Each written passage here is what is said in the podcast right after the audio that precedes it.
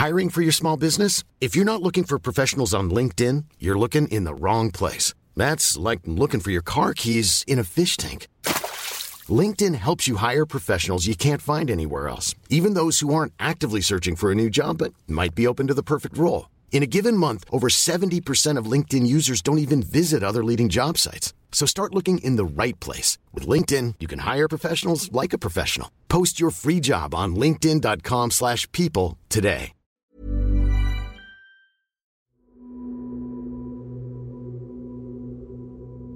Hi, it's Jim Metzner. And I'm Bob Berman. And today's episode of Astounding Universe is in celebration of the 50th anniversary of.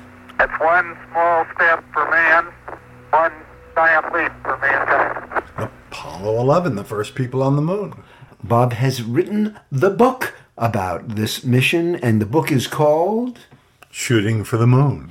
And that was written at the 40th anniversary of the Apollo 11 mission. Bob, being the expert, is going to give us the skinny on the parts of the story that nobody knows. Yeah, for some reason, there's strange aspects of that lunar landing that, that, that still are not there. You don't read them, you don't see them, you don't hear about them. Like it happened in a big warehouse in New Jersey. That's the bottom line, right? Right? They never went to the moon. Come on, tell me the truth. There's That's so silly. All right. Well, people believe that, but You know what you should say to people who believe that? no. You should say simply that crowds watched a rocket blast off. Yeah. It returned a week later. If it didn't go to the moon, just ask your friends who think it was all staged. Say, if it didn't go to the moon, where did it go? New Jersey, of course. Now, it had to go somewhere. Now, it couldn't have just been in orbit because things in orbit are visible. You see them as little lights going across the sky. It couldn't have just been in orbit because we had enemies, the Russians, who would have been happy to use their radar and to blab to the world that we never went to the moon. So we went to the moon. Okay. So we went to the moon. Everybody knows, but what don't we know about Well, this mission? you know those weren't the first words from the moon? That was seven hours later. So wait a minute. We land on the moon. Seven hours take place, and then he steps out of the craft. Is that what you're saying? Yeah, yeah. The first word on the moon was okay. It was really okay, engine stop, and that was by Buzz Aldrin. And then uh, Neil Armstrong said, uh, and they loved this back at Mission Control. He said, "Houston, Houston, uh, Tranquility Base here. The Eagle has landed. Roger, Twin- Tranquility. We copy you on the ground. You got a bunch of guys about to turn blue. We're breathing again. Thanks a lot.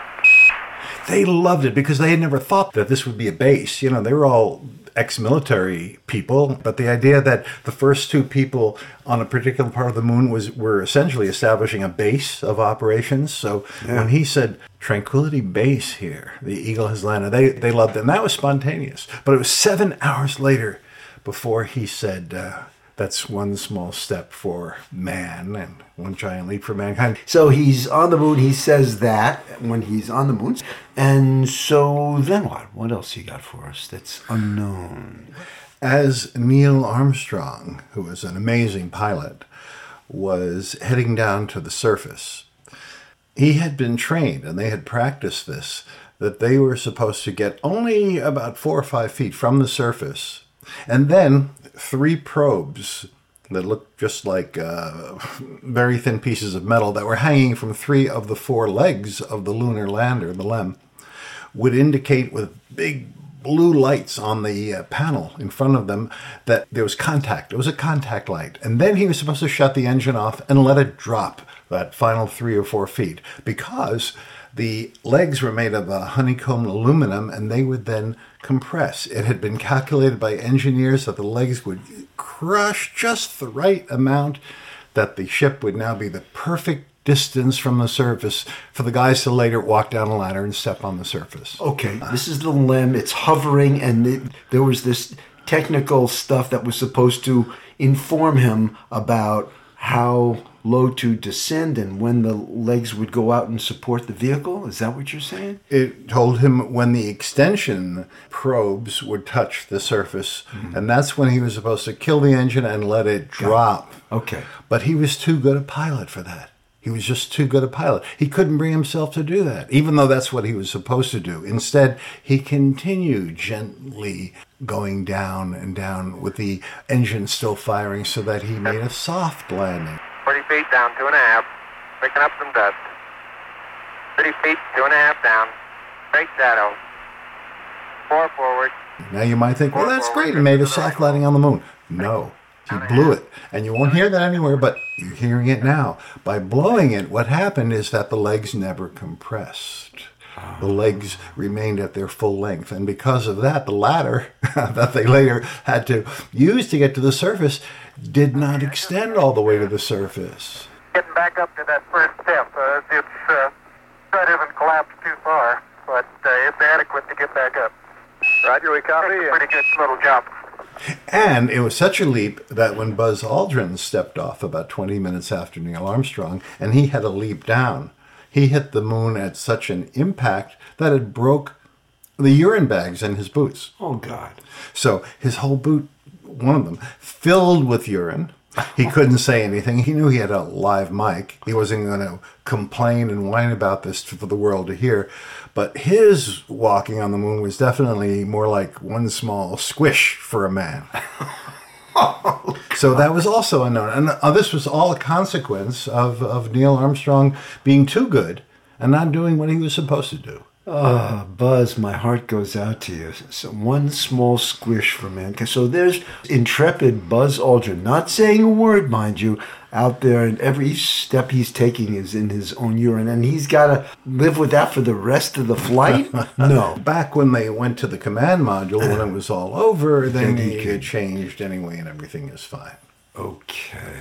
And that wasn't the only uncomfortable thing, though. That they had to stand in attention on the hot lunar surface for a couple of minutes while Richard Nixon called them. Hello, Neil and Buzz.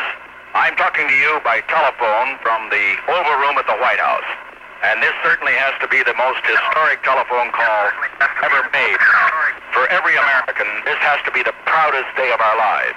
And for people all over the world, I am sure they too join with America in recognizing what an immense feat this is. Because of what you have done, the heavens have become a part of man's world. And as you talk to us from the Sea of Tranquility, it inspires us to redouble our efforts to bring peace and tranquility to earth. For one priceless moment. it sounds. I mean, Dick is reading from copy there that somebody wrote from, but he sounds pretty good.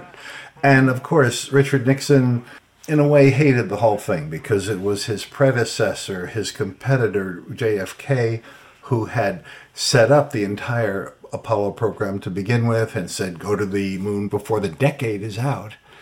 And now uh, people kept giving JFK credit for it, where credit was due, and Nixon was not really comfortable with that. In fact, he canceled the final three Apollo missions, 18, 19, and 20, because phew, let, let's not drag this out too far, he thought. And not only that, he insisted that the plaque that was attached to one of the legs of the LEM, which said, We came in peace for all mankind, would have not just the signature of the astronauts, but his name twice, once printed out and once in script. So the one repeating name on the moon that will last longer than the human race because there's no erosion on the moon. It'll last for half a billion years probably and be legible in case some aliens ever come to this neighborhood and look around and what could be the glory of this one human being whose name is repeated on every one of the landing sites? Richard Nixon. Now, is it true? This is a rumor I heard that he insisted that Checker's paw print be actually put on the on the plaque too. Is that that's that's not true? It's one small paw. for One man. small paw for mankind. Ah, Dick, I hardly knew you. But all in all, a lot of great stuff happened. And who would have thought, though, back then in 1969, that here we would be a half century later. And not only have we not gone beyond the moon to Mars and other places, which everyone thought we would do by the end of the next decade, Yeah.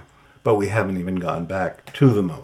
Nobody would have guessed that. And if we do, it may be the likes of Elon Musk that gets us there. Uh, we'll see. We'll see. Well, in any case, here's to Apollo 11. Here's to the astronauts Mike Collins, Buzz Aldrin, and who's that other guy? I keep forgetting his Neil Armstrong. It was an amazing feat, and all the amazing folks at NASA who never get half the credit that they deserve, and all the support people behind those guys.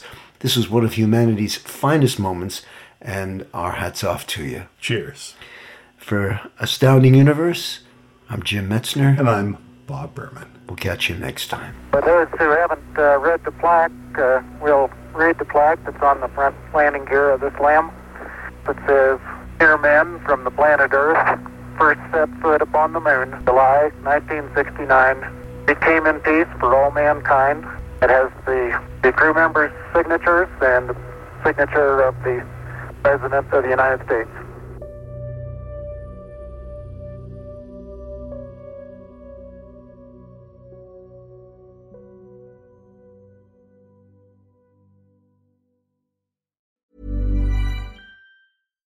Hi, I'm Daniel, founder of Pretty Litter. Cats and cat owners deserve better than any old fashioned litter. That's why I teamed up with scientists and veterinarians to create Pretty Litter. Its innovative crystal formula has superior odor control and weighs up to 80% less than clay litter. Pretty Litter even monitors health by changing colors to help detect early signs of potential illness. It's the world's smartest kitty litter.